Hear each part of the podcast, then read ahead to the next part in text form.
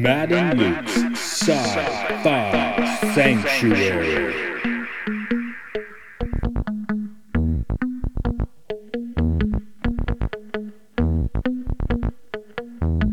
The year is 3013. The galaxy is scintillating in the mellow light.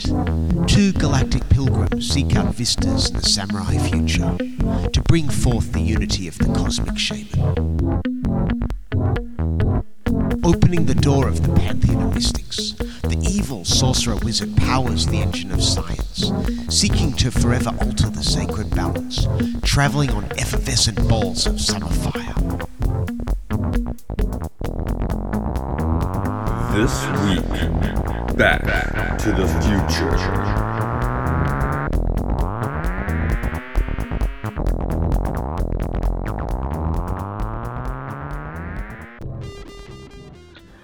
In the year 2015, we had flying cars, self lacing shoes, and. Oh, none of the above. You know, I did try and have my 30 year viewing of today's movie, Back to the Future, in 2015. Yeah, But- Why only tried? Because my wife shot it down because she didn't think it was appropriate for my six year old daughter at the time because of, um, you know, the thing we'll, we're going to get into on this one, I'm sure. she loves the movie. Um, when I showed her the list of the podcast, uh, I think we'd been in about 25 episodes. She'd only seen like two of the movies on the list, right? She's not a sci fi girl. But she was like, When are you doing Back to the Future? Why haven't you done Back to the Future? Here we are. It's time to do Back to the Future. This is Matt, This is Luke, and welcome to our sci fi. Sanctuary.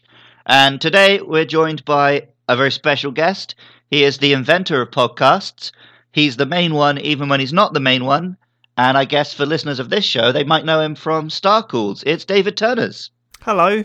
Hi, thanks so much for having me on to talk about one of my favourite films. I really Yeah. appreciate it. Thanks for joining us. Um, yeah, when I listened to Star Calls, I kind of got the impression this was the only science fiction film you'd ever seen. I think you're probably right. Um, yeah, so uh, yeah, Star Calls was me in my 30s watching Star Wars for the first time ever. And I think in the initial couple of podcasts, I was like, well, the only thing I've really got to compare it to is Back to the Future because that was on a constant loop in my house when I was growing up, whereas Can Star you hear Wars me? didn't anywhere near it. Yeah. Yeah, you're fine. I just stupidly, I went to turn my phone onto silent, and instead I turned off my internet. All right. That's a mistake, isn't it? just don't touch things, man. I, I already Yeah, I warned right. you about that. You t- when I touch technology, it stops working. Oh, I went to open the fridge and I accidentally blew the flat up.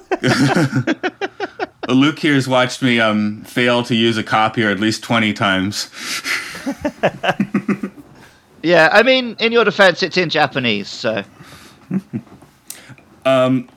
Anyway, yeah, I, I guess we'll talk about how he got into this one. Um, Dave had this being his entry to sci fi.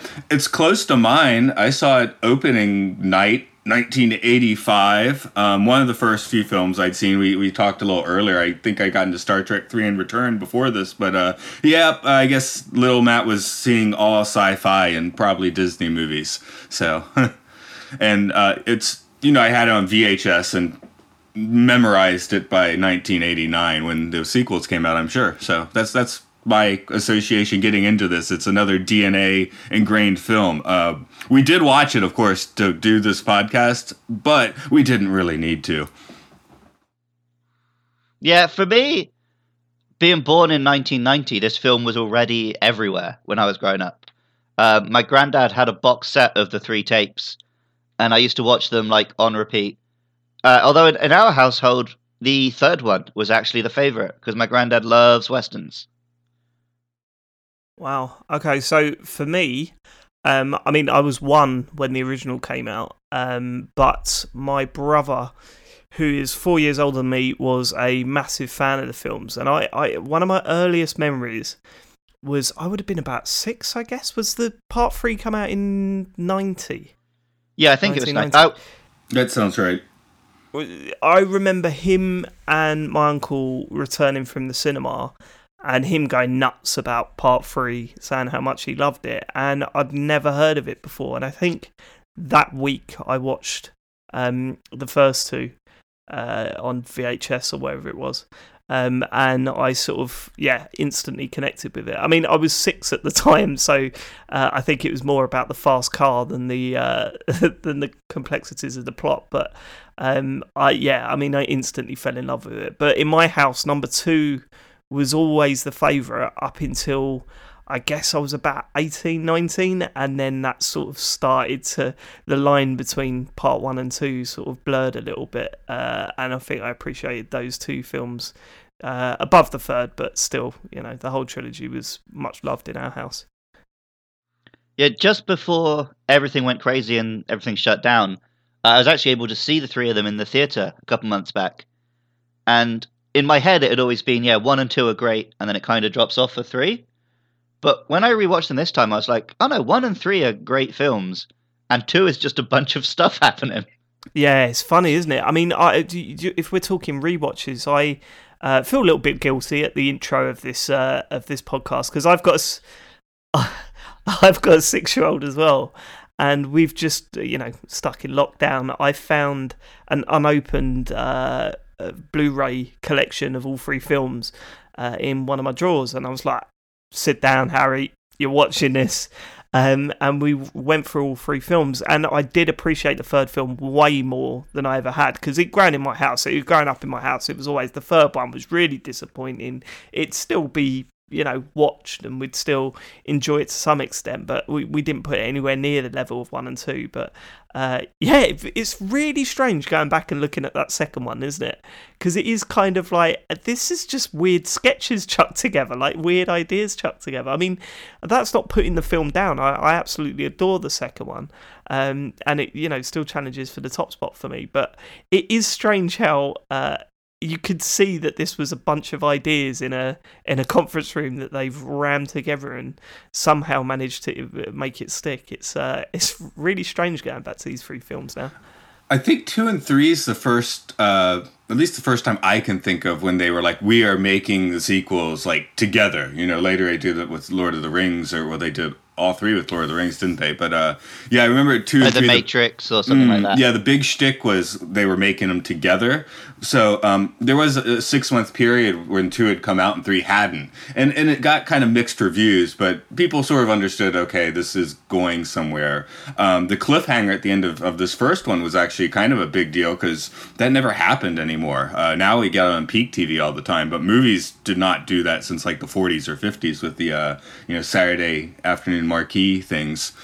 Well, number two doesn't just end with the cliffhanger; it ends with a literal trailer for number three. Yeah, it does, doesn't it? Yeah, it's crazy.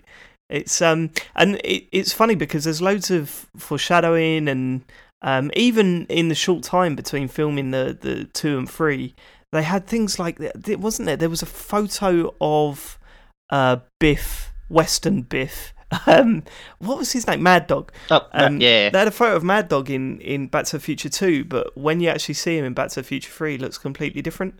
So it's kind of even the short space between the two uh, films being put together. Uh, they still changed quite a bit by the looks of it. Um, but yeah, I, one of the one of the um, little nods towards three and two, uh, which I'd never noticed until recently, is that Doc wears a shirt with like cowboys and and all that sort of stuff on it.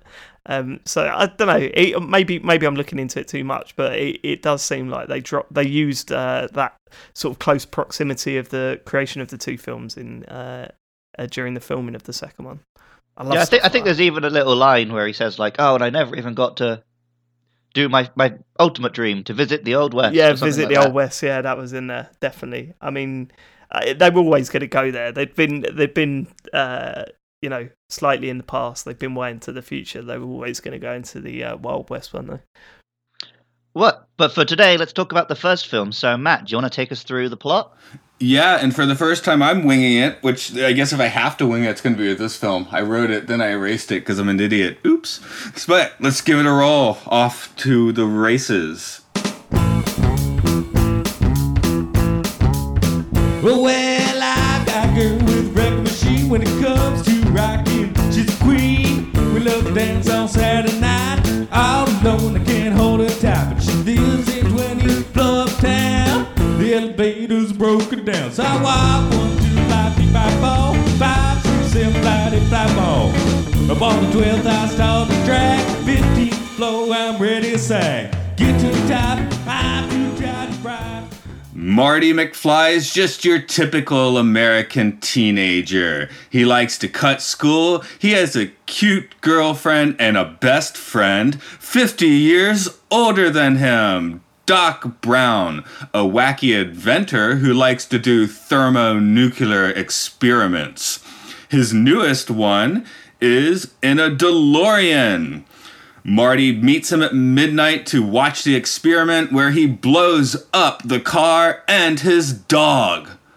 But it turns out that this DeLorean is a time machine. That's true. Doc Brown has made a time machine out of a DeLorean. Unfortunately, to power it, he needed to swindle a bit of plutonium from some Libyan terrorists. In the middle of the experiment, they show up to uh, assassinate the scientist. Marty escapes in the time machine and ends up back in 1955, the year that Doc Brown originally conceived the time machine. Strolling around this 30 year past, Marty happens to run into both of his parents, Lorraine and George McFly, and manages to interrupt the incident where George uh, and Lorraine first meet and fall in love. You see, now mom has the hots for her own son. Marty meets a 30 year younger Doc Brown and convinces him that he is, in fact, from the future. The two begin to scheme how to send Marty back to the future. There's no plutonium around in 1955, so they're going to need something like a bolt of lightning. Fortunately, Marty has information that a bolt of lightning will hit the town's clock tower a week later, and Doc can use that energy to power the DeLorean time machine. In the meantime, though, Marty needs to clean up his own mess and get his parents hooked back together. Marty and his siblings are slowly fading from time. Marty begins to do the work, finding his father George to be a completely low self esteem uh, dotard. Complications ensue when local town bully and future boss of George McFly, Biff Tannen, begins to throw a wrench into Marty's plans. Marty has a chase through the town with Biff ending with Biff driving his car into a truckload of manure. Unfortunately, this makes Mom Lorraine fall even more in love with Marty. Marty ends up having to take his own mother to the school dance, but he's got a plan. George will interrupt them when Marty begins to get a little fresh with um mom and then George will stage a fight, win the heart of Lorraine, and take her to the school dance for them to fall in love and have three children. Biff is still completely pissed at Marty, though, rips him out of the car, and has his henchman throw him in the back trunk of the uh, of the school band's car. Huh. Winging it doesn't. Well, winging it's not always so good. Okay, that's cool. Anyway, Biff begins. Now you know why I always have so much trouble when I don't bother to write one. Biff begins to have his way with Lorraine, but is interrupted by George, who is expecting to find Marty. George finally mans up a bit, though, punches Biff square in the face, and wins the heart of sweet Lorraine. The dance almost doesn't go forward though, as the guitarist breaks his hand trying to get Marty out of the car's boot. Marty steps up to the plate once again, rocking to Johnny B. Goode, so his parents can meet and kiss for the first time. Now it's back to the town square, though, where Doc Brown has been putting the final touches on getting that DeLorean back to the future. Marty tries to warn him about the Libyan terrorists, but Doc will have nothing of knowledge about the future. With the seconds ticking down and the lightning about to strike, Marty f- manages to catch the lightning, ride the lightning, and just in the nick of time, and ends up back in 1985. For some reason, only giving himself 10 minutes of time to stop Doc Brown from being assassinated. Marty makes it just too late, only to find that Doc has ignored his own advice, put Marty's letter about the future back together, and put on a bulletproof vest for the occasion. Good thing they didn't shoot him in the face. The next morning, Doc is finally going to take his own time machine out to a test drive to the future, blazing out as Marty returns to his own life, finding his parents have finally become wonderful people since Marty has changed past events. Low self esteem dad finally becoming the science fiction writer he always wished to be, and his mother Lorraine no longer a depressing alcoholic, but a happy yuppie mom, I guess. We'll catch up with them all again in Back to the Future too, except for the real George McFly, who we will never see again.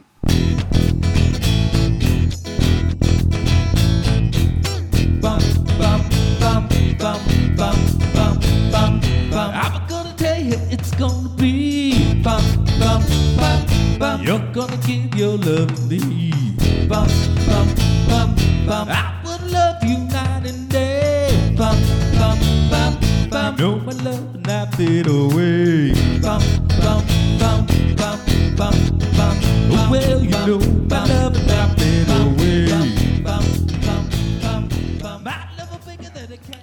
we usually go with actors first, but um, the director is definitely worth a note here because it's one of the biggest blockbuster directors ever. But somehow he seems to be like I don't know, not quite an.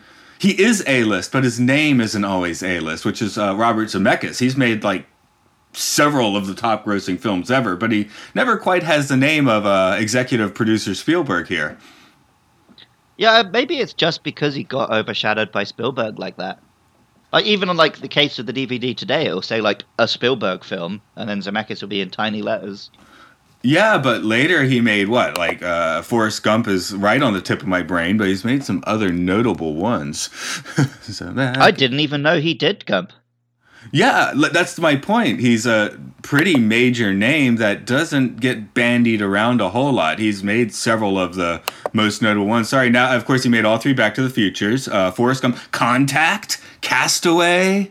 Um, he got into that creepy animation phase where he did Polar Express and Beowulf. Um, he did The Walk a few years ago. Like, I guess that wasn't a giant one, but it, I don't know. I thought it was kind of cool, so it's on my list. Oh, and that really depressing one with um, with um, Denzel Washington, Flight. That that was one of the Gotcha. that was a real feel bad movie. Yeah. anyway, the point is he's A list and just doing bad. Oh, Who Framed Roger Rabbit? Let's not forget that one while we're at it. So Yeah, I'm looking at it now. He's done loads of films, but for some reason I just never see his name attached to any of them. yeah, and because Back to the Future, it's like, oh yeah, Spielberg. Well, not not really. I mean, yes and no. So It makes sense he went on to do Forrest Gump because it kind of uses the same weird putting people into footage thing as Back to the Future. That's that's always cool, right? That is always cool. Like even When even it's in this when it's film, done well. Yeah, oh yeah, yeah, of course. But like when, when you look at um uh the second film, uh it's done really well there, but you that kind of overshadows what the first film did, you know, like I mean the bit where he returns back to the park, uh the car park and he's trying to save Doc is just so well done. Like with the subtle changes here and there and then seeing himself it, yeah, it looks great, man. I love that. I do wonder with the second film with that stuff, if they just released two and three the other way round, it would be a bit more exciting seeing him go back to the first film. I don't know. I, I, I think they changed enough about it. The bit where he's like watching himself on stage, that is just so. Oh, yeah, it's great. It's just the best. But it just it when I saw them like a week apart, it did feel a bit weird. Like "Huh, I feel like I just watched this film. yeah, yeah, no, I must admit when I when I did my marathon with my son, it was kind of like, oh, they've not actually gone anywhere. like this is just like massive bits of the first film. But um, yeah, no, I I hadn't known. Um, I I mean I don't know that director too well, and I, I yeah, it's strange that he's not a massive name considering the amount of projects he's tied to. It's uh, that's crazy. He also sounds like a really good guy. Um, I was reading about the film earlier, and apparently the reason we haven't had any like sequels or remakes is just Zemeckis is like, no, I won't do it without Michael J. Fox, and obviously we're not going to do one without him. So it's just it's done. I, I got to go on a quick aside with Castaway though. I saw Castaway in the theater in Lisbon, Portugal. And, and the fun with that is um, we were about to fly back to the states. It was like a we, we got cheap plane tickets for spring break, and but we were so cheap we didn't want to get a hotel, so we are like, I'll watch the movie and then we'll just hang around the airport all night. So anyway, the point is we watched Castaway before taking a transatlantic flight. So were you were you like packing extra supplies in your in your briefcase when you were getting on that plane? Just you know some firewood and fishing. No, we got fishing rod. We got luckier than that because they had overbooked the plane, so they asked for volunteers to wait for the next one. We said yes, and then like, okay, we can get you on this one. You're in first class, so we basically Nice. paid about a hundred U.S. dollars for a first class flight. Before we So- move back to Back to the Future, I'll admit it. I'd have opened those packages. Why not? What I need. What was he thinking? Just open the packages, mate. I bet there could have been anything lighter in there. That would have helped you out, wouldn't it? iPad Oh yeah, or hundred something. Come on. You always put them back in the box if anyone comes. Yeah, a bit of sellotape over the top. No one will notice. They turn up in worse condi- uh, better conditions than half of the plate, half of the delivery services we get round here. So, uh, yeah, it would have been all right. Um, I guess we should get to the actors. That's what we were, uh, we already mentioned Michael J. Fox, um, whose claim to fame at this point was uh, the sitcom Family Ties. Yeah, don't that's know. right. And he was he was he filmed this in between episode recording episodes of Family Ties, didn't didn't he? If I remember correctly. Um, Well, yeah, because famously they almost recast him because he couldn't leave the show. But Well, they did he was recast just so him, didn't they? They- for- they yeah, they, they filmed- did like two weeks of filming.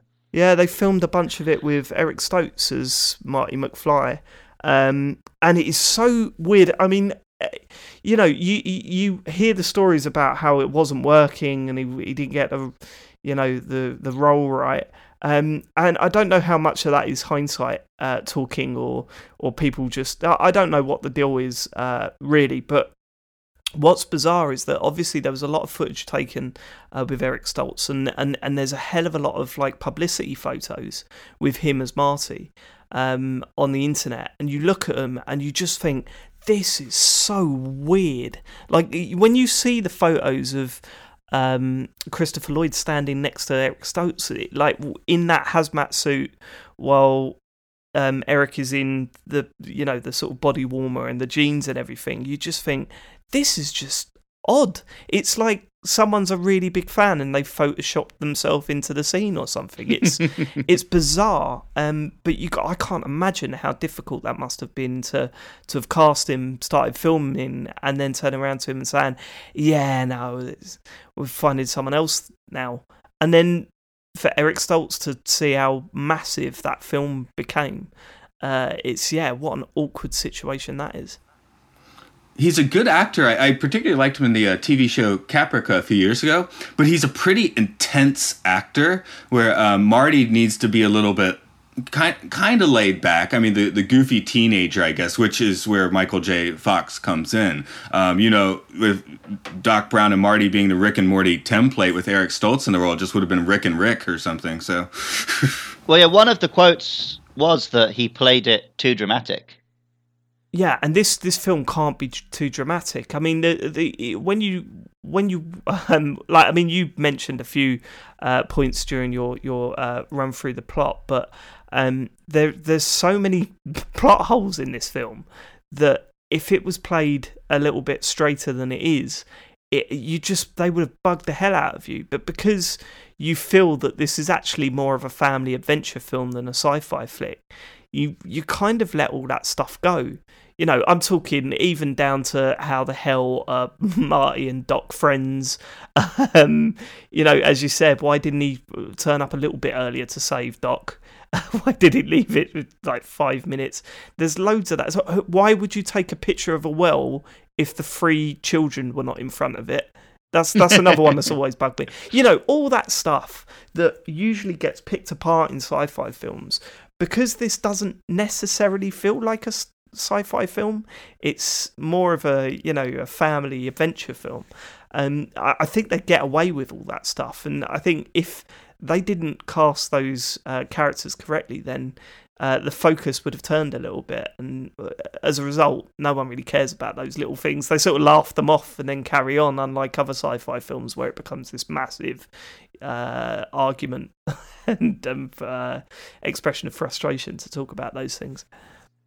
Oh, and similarly as well, like Marty plays it kind of light-hearted and fun, but there's some really dark shit in this film. Oh God, So if you'd played it, if you'd played it dramatically, when you've got like Libyan terrorists and someone almost raping your mum and stuff, it would not be yeah, a light-hearted family sexual adventure. assault. There's racism in there. There's like it's it's it's crazy. The only thing that I don't quite get about Marty's character, other than him hanging around with a crazy scientist, is the like I think he's played like his character is played as a sort of um a sort of not a loser at high school, but not exactly one of the popular kids at high school, you know. Um, but he's too cool for that. Like you just think, why is he not like the, the the hero of his school? Why is he this guy that's getting shouted at and beaten up and all that sort of stuff? Like it's it's yeah, it's a bit that's that's well, a bit. we off, don't but really see him. We don't really see any of his time in 1985 school. I think we do. Don't we? Eh, Where where's We see him like bit do his band audition, but that's about it. We I see him in the hallway. fuck's Biff in the thing. Yeah, yeah, he's in the hallway, and then Strickland comes out and gives him a bollocking, doesn't he? But Oh yeah, but if you're the if you're the cool kid, you do get a bollocking from the teacher. well, I wouldn't know. I wouldn't. These aren't. I, I don't know if any of us can claim to be the cool kids. Um, speaking of the darkness of the original script, sorry, I just brought up. Um, it made me like, think: wasn't the original script a lot darker? So I found a few quotes here. Uh, one saying, in an early script, the time machine was a refrigerator, and Marty would need the power of an atomic explosion at the Nevada test site to return home. Zemeckis was concerned that children would accidentally lock themselves in refrigerators, so that's how that got changed. And then the other one, I, I just noticed a few lines down from that. Um, they thought that the the first finished draft of the script, they thought it was a really nice, cute, warm film, but not sexual enough. Ow. bit odd. The, with the refrigerator thing, wouldn't that make the opening just really crap?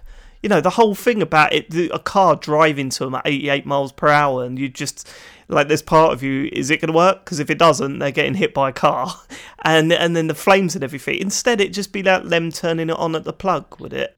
And then it just Just be disappeared. Marty. Marty goes into the lab and the doc's climbing into a fridge. no, you, you'd include some groundhogs at the beginning, and then it'd be fine. well, yeah, apparently, apparently Spielberg did steal that that scene is where he got it for um, Indiana Jones. Yeah, I might just want to double. Actually, you know what? Um, I, I'm pretty down that film, but I, the first 20 minutes of that one, I didn't mind. It's after that when it starts to rub me the wrong way. I didn't mind nuking the fridge later. It was, it was later that did it. But I'm glad that Back to the Future decided not to nuke the fridge and give us a DeLorean that uh, shoots fire instead. DeLorean is very cool. as good as um, Marty McFly is in this film, and he is good. Uh, uh, I mean, a Doc is just the star, right? He's everything in this film. Oh, he certainly was to me when I was growing up because he's. You first see him, he's strange, he's weird, he talks in a weird way, he's got this very distinct voice. Um, he's erratic, he's uh, excited, he's enthusiastic, he's he just every time he's on the screen, he just takes all the attention for me. And I think other than the car, which I absolutely loved when I was a kid, there was just something about Doc that I, I don't know, man. It just like that was my first uh, love of for a character. I think in a film because I just every time he was on screen, I was excited about what he was saying and the way he interacted um, with Marty. You know, the whole heavy line really sticks out in my head. His reaction to all that sort of stuff. I don't know. I just what a not only a fantastically written character, but also the performance was just off the charts. Like it was, yeah. I mean, there's some great performances in these films, but I think uh, that particular one is is is the best best of the bunch. Well, let's name that with uh, Christopher Lloyd. Um, I think this was one of the first big movies he had done. Uh, he he had been big on the TV show Taxi before, which is quite funny. Um, also has Danny DeVito, Andy Kaufman was there. Pretty funny show. So he already had definitely had his uh, comedy kudos and. I mean, he's been lots of great stuff. So yeah, Christopher Lloyd's just fantastic. Um, He's got those perfect crazy eyes. I think is what does it. Yeah. Um, I'm, I'm going to play a little 50s rock and roll, but I, I, let's get a little more into Christopher Lloyd and the other actors. Make believe, can't be true. Oh, baby, can't be true. You stop you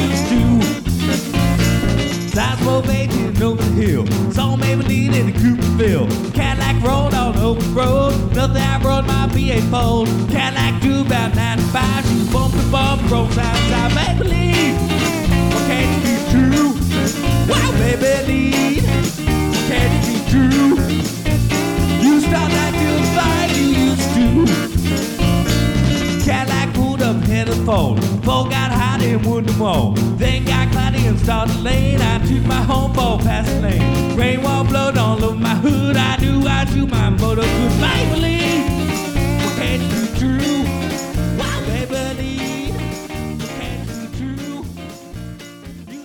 We are going on about. I'm going to say we are going on about uh, Christopher Lloyd, but let's let's dovetail that in a little bit with Doc Brown. I guess this is a case where the actor and the character are like pretty much so entwined. You can't. I.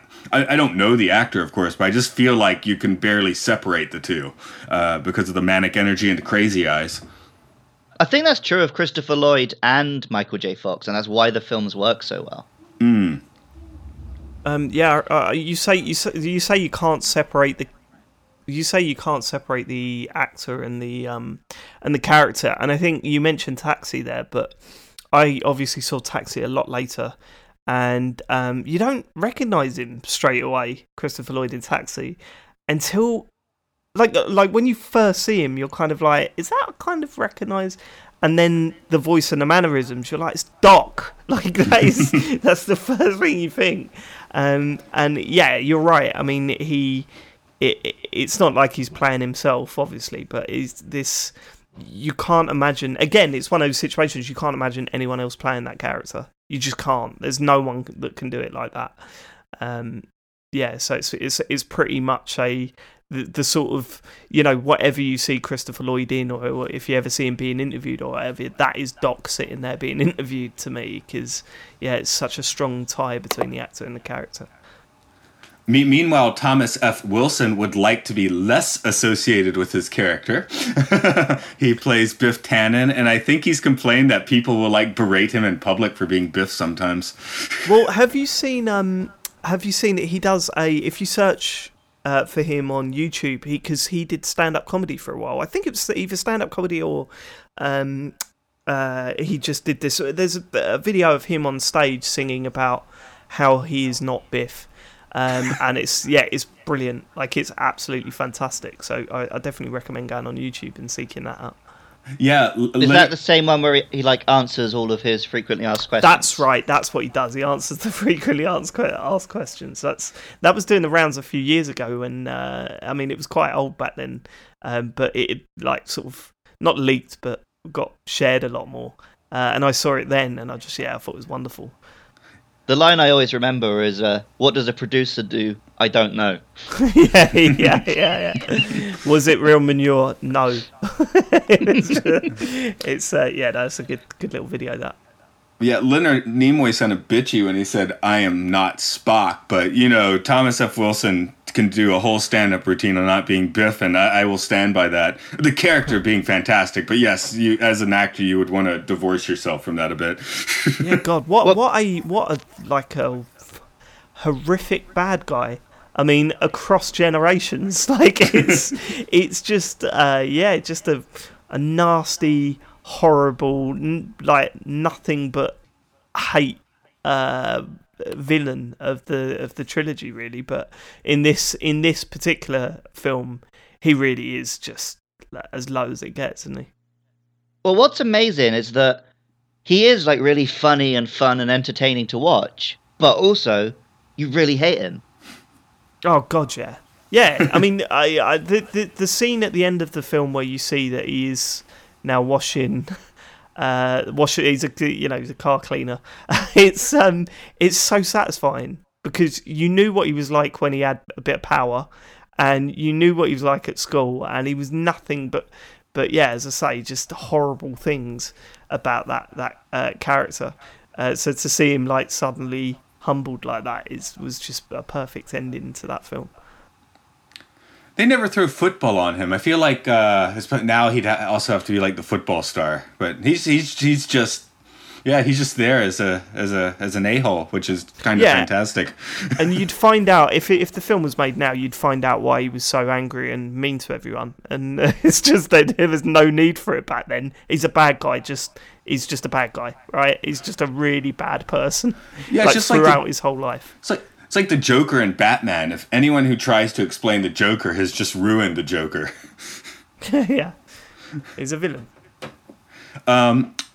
Marty's mom is played by uh, Lea Thompson, who was quite a star in the day. I guess it's the case where the unfortunately the actor got older and didn't get roles anymore. Uh, she was in a lot of '80s movies. She was in Red Dawn, Howard the Duck. Um, she had a TV sitcom in the early '90s. It's it's kind of wild to think about now. She's good. I like her, but I, she, I feel like since the mid '90s, she's kind of just faded into the ether or something. Have you uh, have you done a Howard the Duck episode yet? no, not yet. Get I, I, I don't think. I've ever seen it.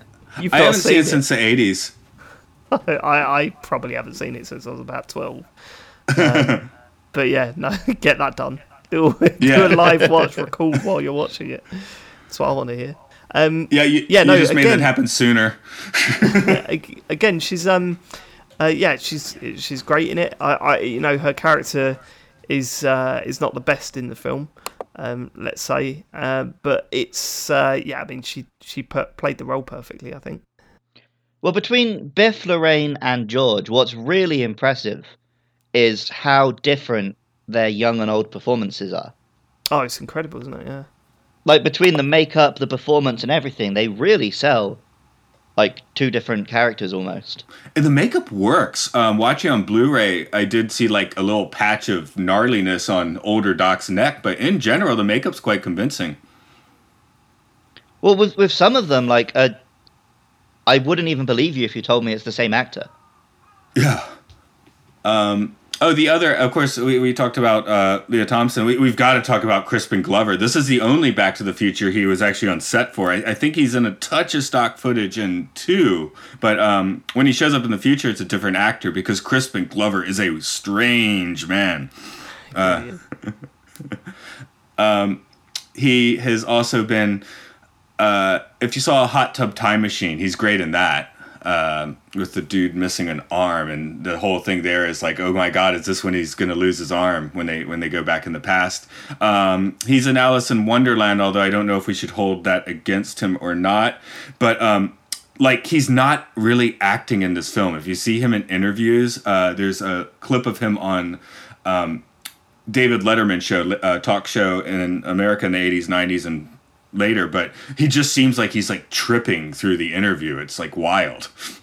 Yeah, I, I, I think he was on Letterman three times in total.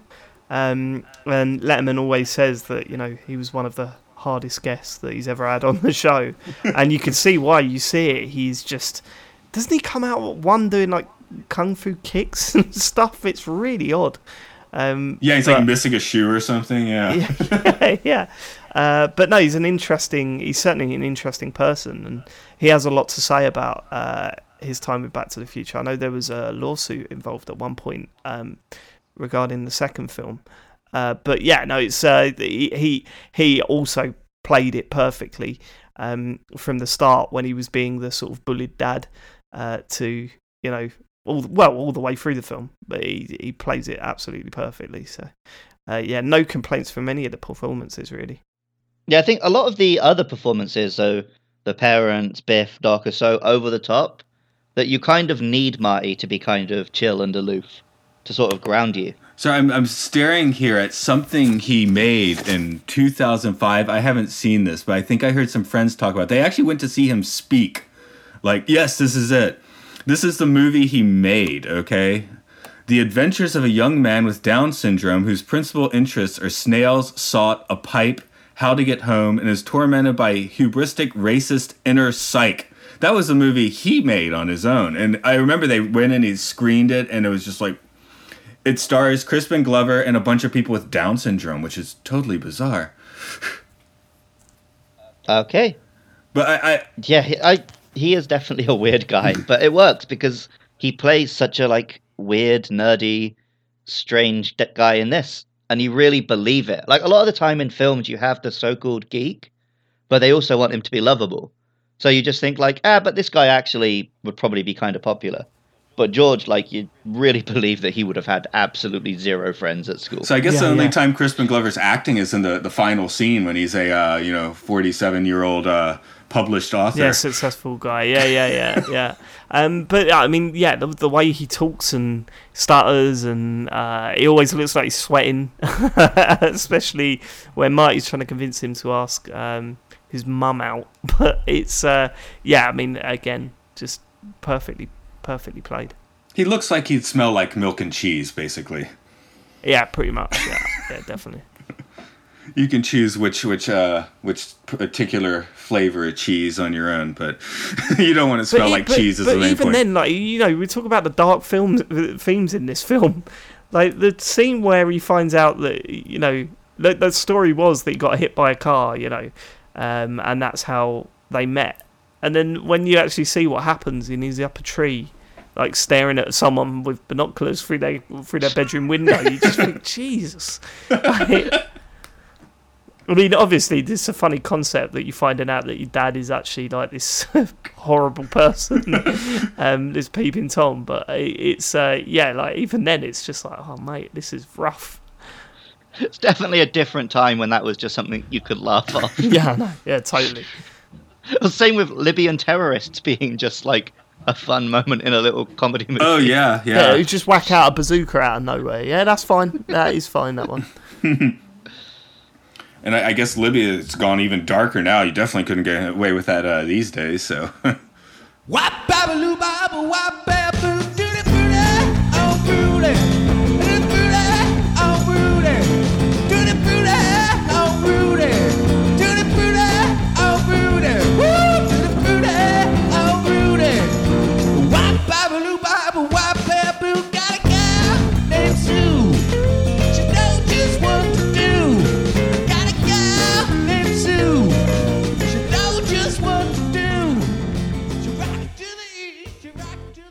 So this isn't like a big effects movie, but they do have some very cool like sci-fi shots. But basically, any time the time machine's doing something, it looks amazing.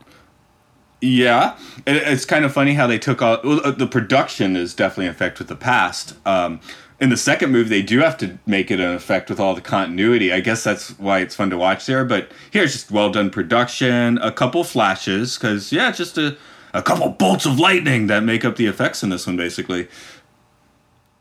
Well, and the the flaming marks when the time machine goes through time. I was basically It's such a cool I was effect. counting that with bolts of lightning, to be honest. But yeah, sure. Yeah. That that iconic um, image of Doc and Marty standing next to each other with their uh, legs sort of like shoulder width apart, with a flame running between them, is just ah, the imagery is just so cool.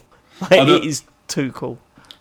It's bugged me since the mid '80s. Probably when I first saw it on VHS that um, they didn't quite composite it right, and I, th- I think it's Marty's foot is actually somewhat in the fire. But um, Yeah, but he's too cool. It, would, it wouldn't it wouldn't actually set a light. He'd he'd get away with that one. yeah, I think cool is just the word for this film because like the DeLorean's cool. Marty basically invented skater culture. Marty's not that cool though when you get down to it. Oh, you're having a laugh, aren't you? He skates along and then grabs hold of someone's car to make him go faster. What's not cool? But that's about as cool as it gets, isn't it? Sorry, Well, I- I- 90s He's got a girlfriend like a million miles out of his league. He plays in a rock band. true. He's about as cool as it gets, man. Okay, sorry. Uh, I, I played in bands and had girls chase me in high school, and I thought I wasn't cool. I might be extrapolating. And yeah, sure, I went back in time a little bit and then forward in time. Sure, I did all that, but is that really cool? Is that what you're saying? Watching it around this time, I think I was like, oh, this is the first time I watched the movie since I've actually seen several seasons of Rick and Morty. I might be layering a bit of Morty onto Marty now. That's possibly it. No, I mean he was cool, and that's what made it so weird that he wasn't like the most popular person in the town. Um, but yeah, I mean even even the, when, when he gets into fights and stuff, uh, the only character flaw he's got throughout the whole three films really is that he doesn't like being called a chicken. You know, that's it. That really is the only sort of uh, the thing that his Even that needs to get doesn't over. really come up so much in the first one, does it? They No, sort it of doesn't, shoehorn that in in the second one. Yeah, that's been brought up in the second one. I mean, there are moments. Yeah, I mean, I don't think there is a moment where he gets called a chicken in the first, is there? Like it's still like he still like picks fights and doesn't back down, but they're not so explicit about it.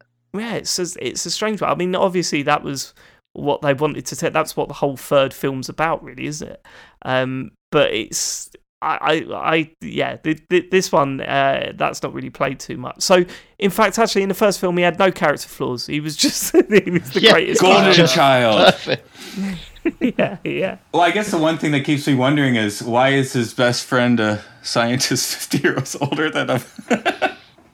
I saw a good quote from the from Zemeckis on that actually, where he's saying that relationship didn't work until they threw in the guitar amp at the start, and then with, with that scene, you're just like, yeah, I kind of get it. I was going to say Marty's other character flaws. He has poor taste in guitars until he gets a Gibson thrown in his hand in the 50s. but that's that's the music geeking. the, the thing is, right, if it was that, just the fact that he wanted to use cool guitar equipment that was around his house, which I've heard as well, you know, that's the reason why he was there because he wanted to play on that big speaker, which I don't really buy because they you could see when they're together uh, at the start um, of the film, you could tell that they've got a better relationship than just that. You know, they, they both care about each other way more. I think he's, uh, you know, who cares really how they met? Uh, you know, I, I, I don't really want to know. I don't really care. They just seem like really good mates. Um, but you know, maybe Marty's just really interested in all the little inventions he was coming out with. He- Maybe that's where Eric Stoltz would have uh, been different. I'm just here for the amplifier. yeah, I think one of those things, if you look at the script on paper, it doesn't make sense. But when you just have those two performances, there's just so much warmth and humor and friendship. yeah, Yeah, like you say, it doesn't matter how they met. You can just tell they're good friends. yeah. It's so good. Every time they hug in these movies, it feels so good. it really does when they see each other and they just they grab hold of each other and give each other a little friendly hug. It's just like you're like, yeah, Broke back to the back. future. yeah, it's it's great. I mean, the chemistry between those two characters is absolutely spot on. One of my favorite moments is in the third one when they swap catchphrases. Oh, what, what bit is that? I was about to say, now you got to deliver. It's right when they find out that Marty's going to die instead of Doc. And then Marty's like, Great Scott! And the Doc goes, Oh, this is heavy. I love it. That's uh, that actually um, is an interesting point with this film, which really, I mean, if this was to come out nowadays, I don't know if people will put up with it, but it repeats itself a hell of a lot. Like there are scenes that are just done again uh, in the, in the next films. Obviously, it doesn't you know affect the film we're talking about now, but you know the whole waking up in your mum's bedroom. That's done three times. That that one film three times with the same sort of joke. Uh, Yeah, and the same chase that ends in the manure is in all three. yeah, yeah. There's loads of that stuff. It's uh, it's crazy. But I, again, I think because of the level that these films are pitched, um, that's the one thing that sort of ties them all together. That that sort of adventure, slightly, you know. Well, I I, I would call them comedies. Um, uh, because they're at that level, they totally get away with that stuff. It totally works. Well, it's it's um you know like reality stranger. You know, it's like Doc, I'm from the future. Donald Trump's the president. Everyone stays in their house, and there are no sporting events. That's like five times past anything Marty has to say. It's true. All he does is get his hoverboard out and float about a bit. He doesn't know real about the real future, does he? Doesn't know about it. Um, but no, I mean, yeah, I, I, I, um, yeah, the the repeating stuff is actually pretty funny in this. To be fair, they totally get away with it. It's like a pop song, Yeah, right? like- you have your refrain. It's like poetry. It rhymes. Oh god, that quote just sticks in my head. Now. Some films do not get away with it. No, I mean, well, yeah, in two and three, a lot of what I guess what you see would now have people on the internet screaming out about it being like fan service, but it works. Well, yeah, the Avengers had to wait 10 years before they could do a film where they go back to their old films. Right, see, I, I haven't seen any of those films, so I don't get that.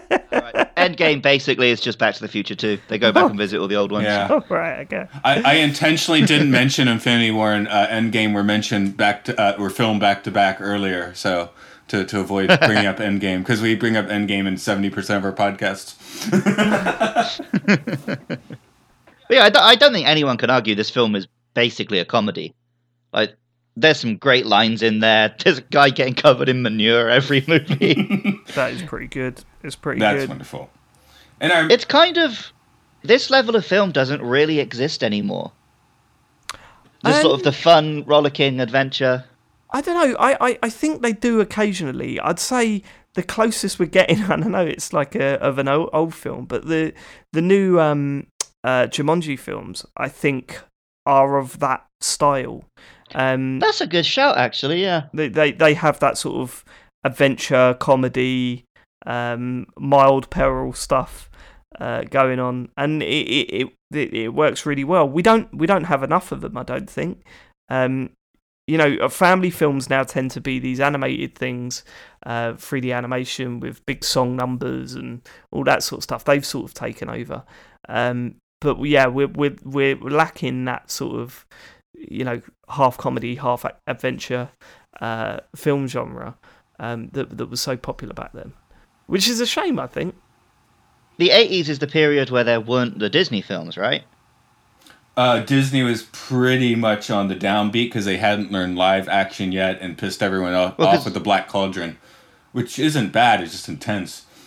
In the 90s, we did have the resurgence of the cartoons, and then nowadays it's all the CG ones. But yeah, I guess in the 80s, there was just that gap in the market for this kind of live action family film. Yeah, I saw a few years ago the uh, Mr. Mr. Peabody and uh, oh god, I forgot the other one's name. Anyway, it, it, it was a CGI thing which didn't get seen much, but t- time travel wackiness, and it, I, I actually enjoyed it quite well. But uh, maybe that kind of gets this vibe. But again, that one has so much insane effects where we've already noted that this one is very pared down effects. I mean, there's almost nothing.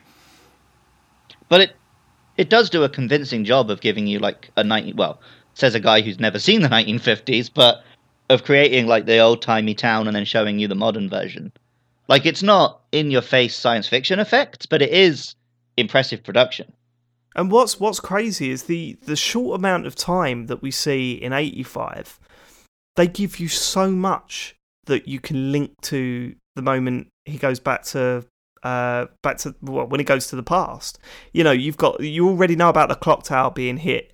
Um, and then you see that clock tower and that that comes into it. There's just like loads of bits and pieces that strip thread throughout that intro of that film that suddenly you're linking to the uh, linking uh, like the moment you go back you you you can you feel like you know the town by the time you see it in the past you know it's crazy how well it does that It's a really tight film. It only shows you like exactly as much as you need to see of everything. I was about to say it's like one of those modern like puzzle boxes, except without all the like annoying lingering mysteries. but the construction Yeah, has everything's that answered. detail. Yeah. well i mean you just look at the opening scene i mean it's it's it yeah it only shows you what you need to know but it shows you loads of it like that opening scene where it's just going past the clocks and the uh, the TV's on and all that sort of stuff. You you know, and a few newspaper clippings or whatever.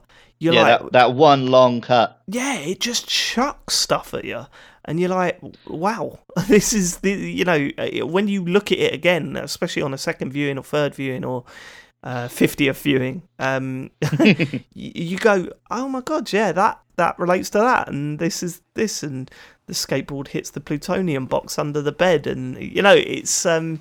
It's really intense with how much information it chucks at you within that opening section. I don't know if they were intentionally going for this, but uh, the the king of that has always been, I think, um, Hitchcock's Rear Window kind of does the same thing quite well. So I, I wonder if they were sort of referencing that with newspaper clippings and just things around the house. But it's just the whole uh, show don't tell thing, right? And it's also, it's got such a feeling when this film starts of like, yeah, this is a big movie. It's got that really long shot, all the close ups, the music very slowly comes in. You don't see Marty's face for a little while, and you just it just gets you hyped. You're like, oh yeah, I'm in for a treat. And it's So got like the, it's somehow, the comedy. somehow they knew well. this was going to be a big film. it hits you with the comedy as well with the whole you know this massive machine that's set up obviously to do all of doc's chores by by the time that the uh the alarms stop ringing. And it's just dropping oh no the, the alarms go off later don't they? It one Yeah, sets yeah. off the machine and it turns the telly on and all that sort of stuff. And it's the you know dropping the food just in onto the floor and everything going wrong because it hasn't been maintained like uh, for a couple of days or whatever. So it's, it's got those funny moments in there straight away. So you you totally get the tone of the film while the, yeah that opening the, the, the opening few shots of this are, are just in, incredible really. Great bit of filmmaking And that's why I don't know why Zemeckis' name isn't bigger. He just made so e- even um, I think I slammed Forrest Gump a week or two on this podcast, but it's still a well-made film. It's just I uh, don't know how you can slam that. For every time I see that film is on the telly or whatever, I'll just go, oh, I'll watch five minutes of this, and I'm always there to the end. I don't know why I love that film so much. I just do. See I yeah, I had the same thing because it's always on TV in the UK. But when I was a kid, because it was always on so late, I'd only be able to watch the first hour or two hours and have to go to bed. So I always used to think Forrest Gump was just a Vietnam film. I didn't know there's still like half a movie after that. The point being that all of Zemeckis' films are very watchable. This one being at the top of the heap, of course. But um, I, I let's let's get into a few of those like darker themes. Yeah. Okay.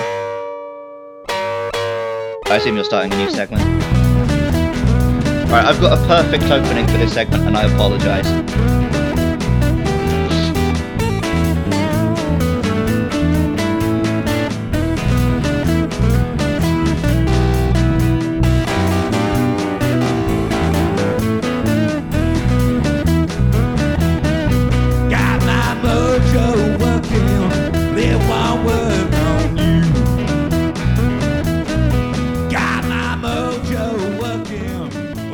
Okay. work on you. Matt, Dave, when she was like late teens, early 20s, No, how hot was your mum? no, no, no.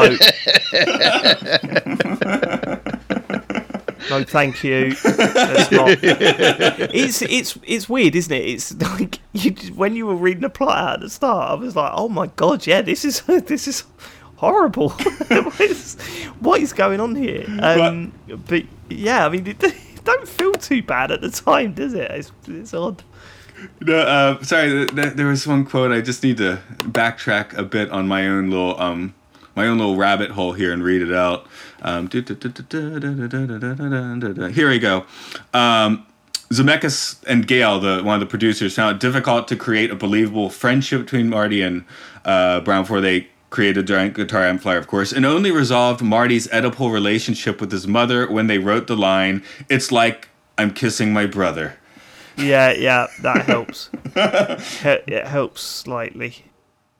I think it works because they never really film her like she's sexy and we're meant to find her attractive. They always play it off as a joke. Exactly. They do.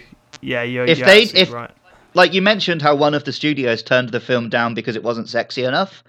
Imagine how fucked up it would be if they did shoot that as sexy. yeah, yeah. and and she's played so innocently as well, isn't she? She's um, You know, she she's more sort of uh, swiping her hair and going, "Oh, what a dreamboat," rather than yeah, taking those lines too far. So yeah, Well, that's it. If, that's how it works. if they made Back to the Future now, then the past he visits would be like the 80s, right?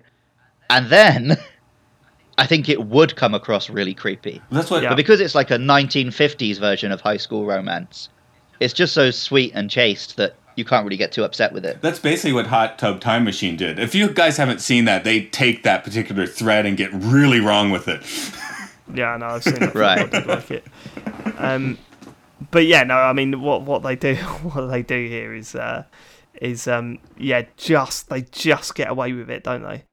God, the amount of discussions they must have must have had about that while while putting the film together, it must have got. Look, is this is this too messed up, or are we keeping the right side of things here? Um, but yeah, they, they yeah they just get away with it. I think. But apparently, the premise they originally started from was um, if I went back in time, would I be friends with my dad? Yeah, that's right. But Yeah, really, yeah. the part you remember is him and the mum. Yeah, because he never really um it's strange. There's there's times where they do seem like friends, but it's never really it's only to for Marty to get back, you know, to fix fix the the uh the future. He he's never yeah, it really feels like he's forcing himself to be his dad. Yeah, they never have a connection. They never have a connection. No, it's like in high school. I, I, I was in like, you know, the gifted program. So we had some real geeks around, right? Like very socially awkward dudes. And, you know, I, I, I knew these were the guys that got bullied. So I tried to be, you know, nice with them and have conversations with them sometimes. But they were never people I actually like legit became friends with, right? Yeah, I was I was exactly the same because I was a geek. You kind of you feel compelled to be friends with the other geeks, but some of them you're like, "Oh, mate, you're not doing yourself any favors. I know why you get bullied." but I'm not going to be the one to do it. Was was at least my stance. So- right, right, yeah, yeah. Whereas with Marty and Lorraine, you do really feel like they could be good friends. Or oh, more. Oh yeah, absolutely, totally. Yeah, if only she wasn't his mum. also, if only she wasn't such a horn dog. Yeah, that's knowledge that none of us want to have, I guess. No. Who, who knows what hijinks your folks are up to? I don't know. At least my dad okay, has all a right, story. we're done now. All right, well, thanks for having me on. Um, I can't put up with this anymore. Well, you, you mentioned earlier, like the sort of the dark things and the things that you ignore because it's a comedy. But the fact that George didn't notice that their son looks suspiciously like the guy that his wife fancied in high school. Yeah, he probably should have left out the eight-year-old burning the living room line. Yeah, That yeah. one will There's, there's that. There's that, you know, and I mean that happens later on as well, isn't it? With the amount of characters that look exactly like, uh, you know, they do in a different timeline or whatever. It's it's um When Marty plays his own daughter in the second one. Yeah, I was about to say everyone everyone in Hill Valley looks the same. It might be kind of an inbred town to start with. Yeah, Yeah. yeah, it wouldn't surprise me. Um, but no, I, I, I think yeah, the uh, the fact that that's another one of those plot holes that you have to kind of overlook, isn't it? The fact that hold on, they're not going to sit down at one point and go, "You look exactly like that guy." That that's weird. Uh, yeah, they don't they don't need to mention that really, do they? Oh, we didn't really mention her when we were doing the actors, but um, the girl who plays Jennifer's okay, and then they replace her in the second and third one with a much worse actress. I don't know why they. Uh, yeah, I don't. I'm not quite sure why they um they changed it up. I don't know the history on that, but yeah, I assume she's it was just a pretty it. scheduling thing because it was a minor enough role. They didn't think anyone would care. the person they replaced her with was Elizabeth Shue, by the way. Okay, Who, but she she just the one in two and three. She just plays it like such a like kids TV show over the top way, whereas Jennifer here is very believable. no, you're not wrong. I'm just saying that the, the replacement actually became a much more successful actor in the end. Although the one bit that's not believable is that she lets Marty get away with constantly staring at other women. in fact, And just, there's a scene at the start of this, isn't it, where he, he checks out Yeah. another girl. She just like moves his chin. My wife would have Yeah. broken my chin had that have been the case. Yeah. Um, so yeah, lucky Yeah. guy. I, I just had to check. Um, Elizabeth Shue plays her in the later movies, uh, just to tie in with our, our crazy Nick Cage a few weeks ago. Starred alongside him in Leaving Las Vegas, which won Oscars and stuff. So if she wasn't that great in Back to the Future, she did get some nice roles later on down the line. Whereas um, Claudia Wilson is the actress in this movie, and excuse me, Claudia Wells, who hasn't been in anything. Okay, just just d- interesting. Um, Wonder what happened to her then. She was apparently in Back to the 2015 Future, a short film, which I'm guessing is probably fan made. Okay. But yeah, she made Back to the Future, and whoa, she d- didn't make any films from 1985 to 2008. Yeah, she just didn't work for almost 30 years, and then to started working TV and films. Wild. Okay. Hmm. Uh, but she was only in like a couple of scenes in this one, wasn't she? Oh yeah. Well, yeah. It might be that she's actually a terrible actress and she just got away with it because she didn't have to do much in this film. the other really dark thing that um on- again it only shows up cartoonishly is how did doc get that plutonium well, I think what they say is the Libyans stole the plutonium and gave it to him to make a bomb. i'm just saying what kind of weird geopolitical connections does that dude have doc Yeah, that- doc has a lot of secrets Yeah, I mean, these days they'd say, "Oh yeah, I went on the dark web," but how do you get in touch with Libyan terrorists in 1985? Just met him down the shops one day. She went, "You all right?" there, there's a s- he was at Plutonium R Us. there's a sketch of um it's a Steve Martin like comedy special. Uh, I, I think I tried to show Luke a clip, I couldn't find it. But it has Paul Reubens, Pee Wee Herman, uh, dressed up in, in sort of a terrorist and going into like a convenience store and, um, you know, hey, do you, do you have any plutonium? Oh no, or no, no, where's the plutonium? It's right over there. Oh, oh, oh, do you have a license? Oh no, sorry. Uh, can you get us those cigarettes? And then has them going over like shoving all the plutonium like in their coats and stuff and running out. So uh, buying plutonium at the convenience store in 1985. You, you can see that in a, comedy special if you want.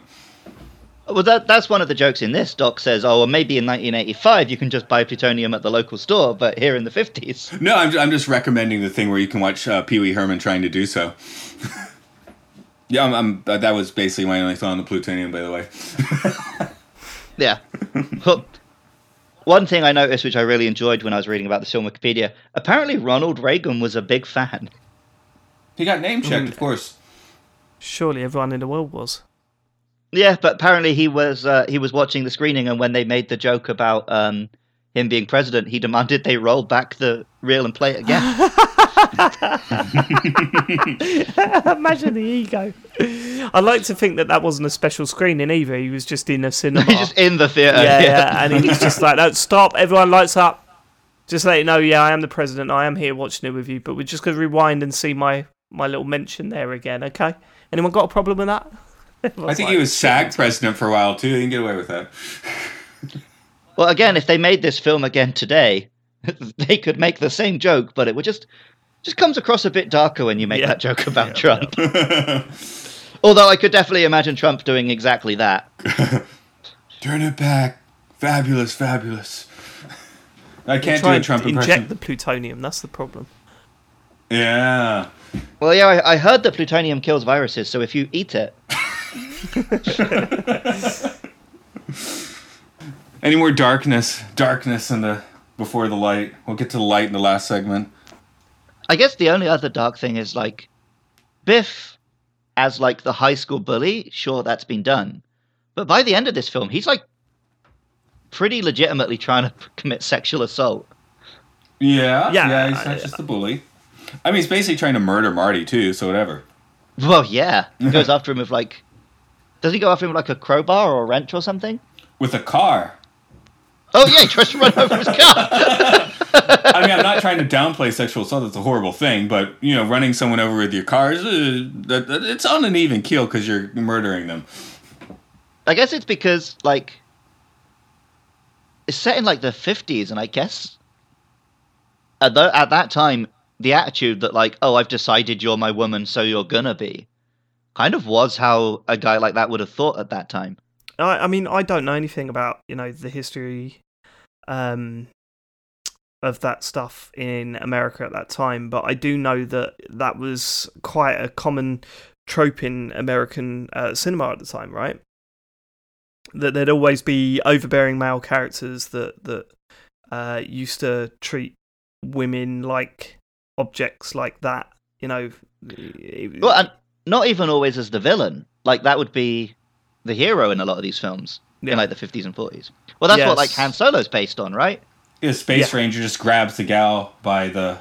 No, okay, let's let's not quote anyone else. But yeah, yeah, yeah, the the overbearing uh, space hero. I know we see that. I mean, that's kind of they're playing into those tropes a little bit here um, with the DeLorean appearing as a UFO and the hazmat suit just being fantastic.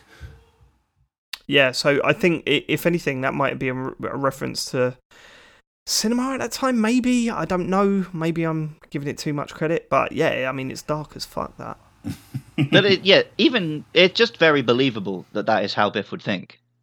yeah, I mean he's a complete scumbag. Like that everything. But like in his in is his head, he's not doing anything wrong, right? It's just like, well, I want this woman, I'm going to get her.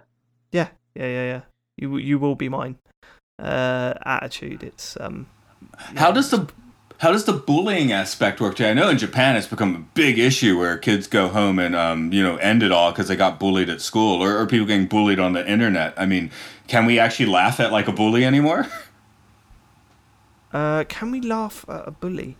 I I mean, it depends how it's played, and I think you know it's important to remember that this is a a sort of uh, a light-hearted, you know, um, adventure comedy film, um, and the bully is never given any sort of gravitas, and in pretty much every scene he's in, Biff comes across as worse off. In fact, that's the rare bit where you think, I mean, obviously he does come off worse uh, at the end of that, but it's the first time where he's not being played for laughs as being an idiot and being the butt of the butt of the joke during that scene. Um, that's when he turns into an actual villain and not sort of a, a figure of fun. Um, I think, other than you know the opening scene where he's being nasty to um, George McFly. The laughs don't really come from his bullying. They they come from him like getting comeuppance or being made to look stupid. Yeah, and he gets his various different comeuppance throughout the film, doesn't he? Um, you know, the manure scenes, the being punched out scenes, the you know, he he gets a lot of comeuppance throughout these films, and you know, even even the basic you know uh, lines that he's got that he gets wrong is sort of a look how much of an idiot this bloke is. It speaks to how good a villain he is that he's constantly losing throughout this film, but he still feels intimidating. Yes, yeah, yeah, absolutely. Yeah, I mean, he becomes much more of a villain in the sequels, right? So here, For sure, he, but I mean, here he is still pretty, pretty horrendous.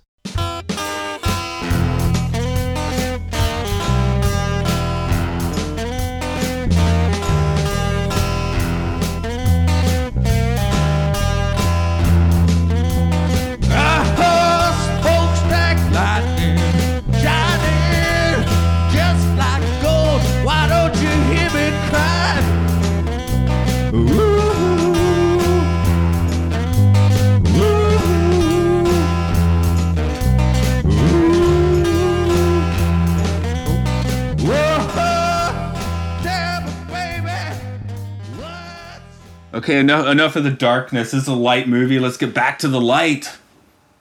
So this film has got quite a big legacy. Like this is a really beloved film. Yeah, you don't ask if this film holds up. You this is like the standard you use to see if other films hold up. there's so many elements that play into that. There's, you know, there are the the characters that you love. Uh, they're still as good today as they were back then. Um, but I think you know a huge uh, part of that is the score. Um, everything from the sort of the you know the music we know, uh, like the sort of pop songs and the rock that's that's laced throughout to that that main theme tune that will still put the hairs up on the back of my neck whenever I hear it. Um, and it's fascinating that that um, main theme tune because you do not associate it with a time travel film.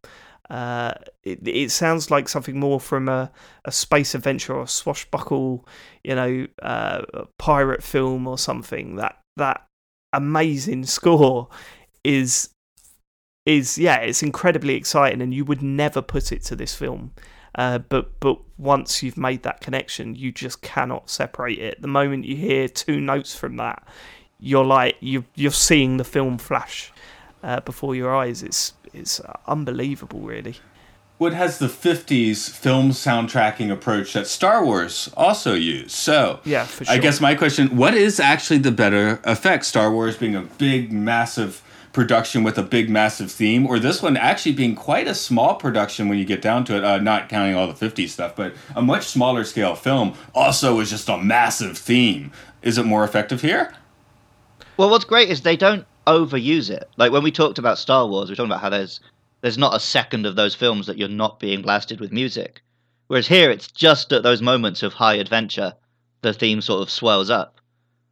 And it's impossible for me to answer that question because I'd watched the Star Wars films in the in my thirties, and I've been watching Back to the Future since I was like six.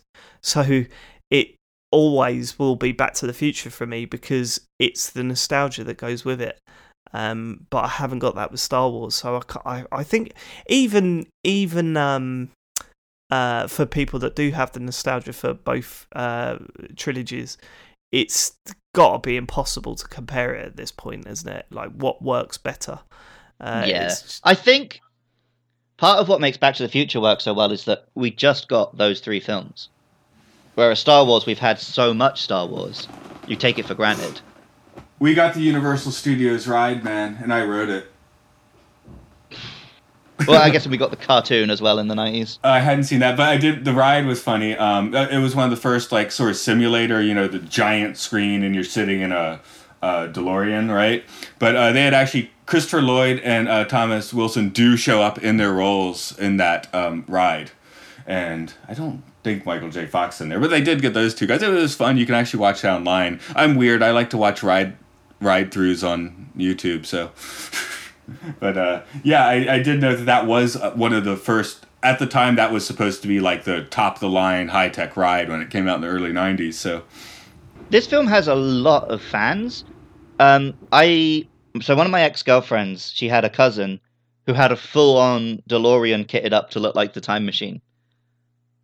Like, isn't it strange? The DeLorean it existed, but now it is just the Back to the Future car. well, the fi- the car was shit, wasn't it? if I remember correctly. Yeah, I, I don't think the it's a, a good motor it, to it was just a fucking nightmare. Um, so it because it didn't like uh, become this big sort of iconic car, the only thing you can reference it to is is the film, isn't it? But they do look cool. They do look cool. They look insanely cool. I wonder if they'd still look cool if they weren't associated to the film, though. Um, I don't know, like those those sci-fi doors and everything. They're pretty fun. yeah, I mean it's yeah, I mean it's spot on. But um, yeah, no, because was that a product placement deal? It must have been, right? I think by this point it think it was, was. not. I think they were just like, no one likes this. It's cheap and it looks cool, so let's do it. Really? There's a line right at the start of the film where Doc says something like, uh, "They said, why would you do it out of a DeLorean?" And he says, "Well, the carbon body uh, is perfect for this, this, and this." And then he starts kind of like, um, "And if you're gonna do anything, you do it in style." And then he holds his hands out, points towards the car, and there's a shot of the DeLorean, and it's kind of like, "Okay, right, this is an advert at this point." Here we go. I, I'm just reading this off Wiki, but the DeLorean Motor Company was an American automobile manufacturer formed by automobile industry executive John DeLorean in 1975. It is remembered for the one model it produced, the stainless steel DeLorean sports car featuring gull wing doors, and for its brief and turbulent history, ending in receivership and bankruptcy in 1982. In October 1982, John DeLorean was videotaped in a sting operation agreeing to bankroll drug trafficking, but was Jesus acquitted on the basis of entrapment. And So, yeah. that was 82. yeah, so DeLoreans are not a thing by 85. Yeah, oh, right, okay. Weird. Yeah, okay. I bet they didn't even have to pay to use it then. No. That's just they just had one. That's wild. so that's. But of course, now we all remember the DeLorean for uh, Ready Player One, right? oh, right. Yeah, because that's the only real DeLorean. No, yeah, me and Matt hate that film. Don't worry. No, um, Luke rage screams about it for about an hour. I know. I was listening. What episode was I listening to? The other day. I, oh, I think it was actually the Ready Player One one. Oh no, it wasn't. It right. couldn't have been because it was another one. I was thinking, oh, I'll listen to.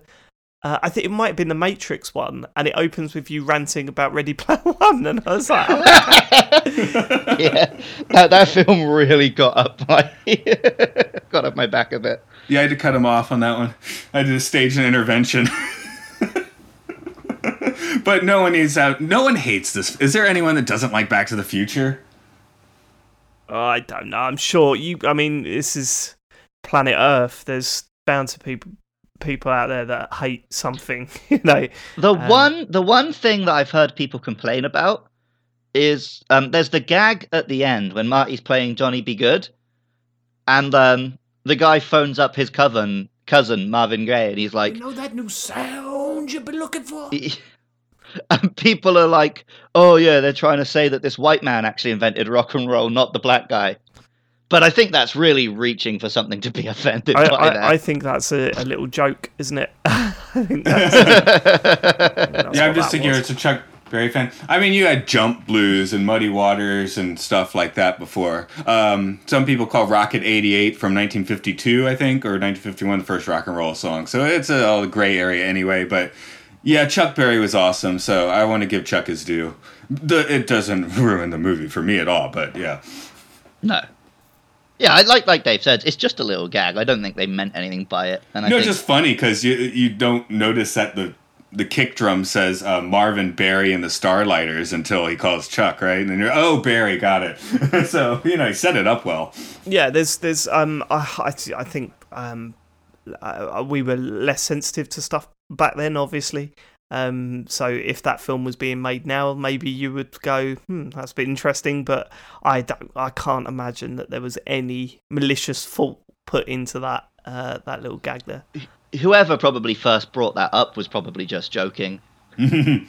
Oh, and just one more note. Um, as a guitarist, um, Michael J. Fox is. I mean, I, I don't think you're hearing him on the soundtrack, but he is actually playing the thing properly, so that's nice. Oh yeah. Uh, yeah, I think he actually did play guitar in high school. Oh, okay, yeah, you guys. They also coached him to make sure that he looked right playing these songs as well. Yeah, we like to do musical moments. Um, I, I would love to rock out that riff, but it's still 7:30 in the morning here, so. Yeah, it might not go down well with the neighbours. Yeah, well, with the fam, to be honest. But I know I always ask my wife, "Can I play Johnny B. Goode?" She's like, "Not that early." Okay. but uh, I'll be sticking '50s rock and roll songs in between our segments anyway. So, and some blues. um, the big moment, I guess, is coming up. Any any major points anyone wants to make about the legacy, or just weird things you forgot about Back to the Future? No, I think it's it's it is interesting that people have so much nostalgia for this film as an 80s film when the film itself was kind of a nostalgia film for the 50s. Yeah, I just uh, I did find it funny watching this and just recognizing so many products that I you know packaging and that I remembered from being a young child. So and since I haven't watched the film for a while, it like stuck out this time. So I, I think like 30 years from now, there's going to be a generation of kids who are nostalgic about stuff like, you know, Transformers and Stranger Things from today, which is nostalgic for the 80s, which was nostalgic for the 50s. it just goes on forever. All the way back to Babylon. But yeah, I think we're pretty much wrapping up here. And like you said, it's not even a question does this film hold up today? It's the standard. Yeah, it's just it's what it one of the all-time classics. This Yeah. is just the perfect family blockbuster. It really is. It really is. You you know, you sit there with a grin on your face from start to finish. Um, you know, it is it's unbelievable. I I mean, it's it's so well done. Um, and the, the tone of it throughout is is like you know, as I said, as we've mentioned many times, they've they get away with a lot, but it's um yeah, it's perfectly done. I I, I love this film. Okay. Anyway, I actually got just a, a knock on the door. Now it's time. So, uh, Dave, can you tell us where to find you on the the interwebs and the the world of podcasting? Um, you can find me on twitter.com Uh, I'm at David Turner's on there. Um, we do a weekly video game show called The Computer Game Show. Uh, so for all the information, go to thecomputergameshow.com. Um, and if you're into sci-fi and you want to hear a man experience every Star Wars film for the first time, uh, then search Star Calls on uh, on your podcast players and uh, you can listen to those. I, I, I watch the films and then ring my Star Wars loving friend and tell him what I think of them. Yes, including the prequels. Uh, so now now I'm a massive Star Wars nerd. that come out of nowhere.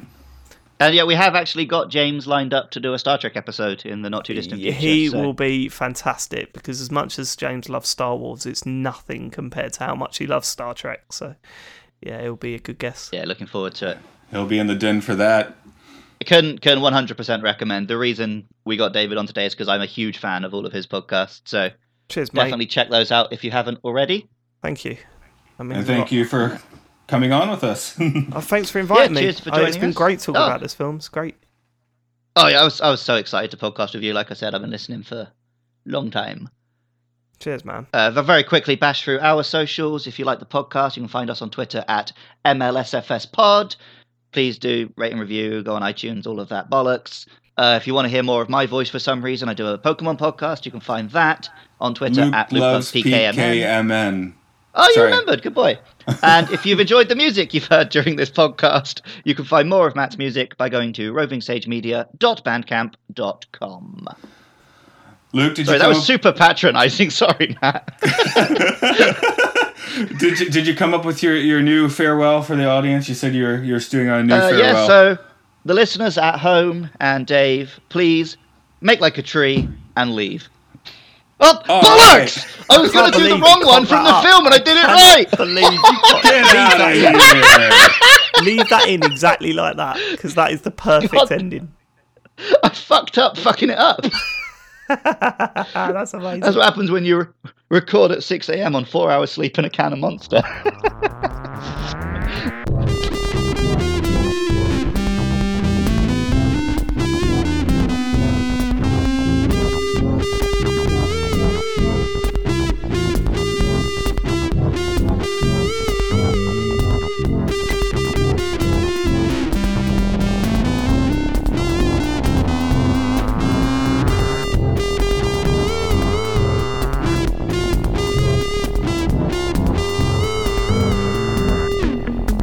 next week. Space.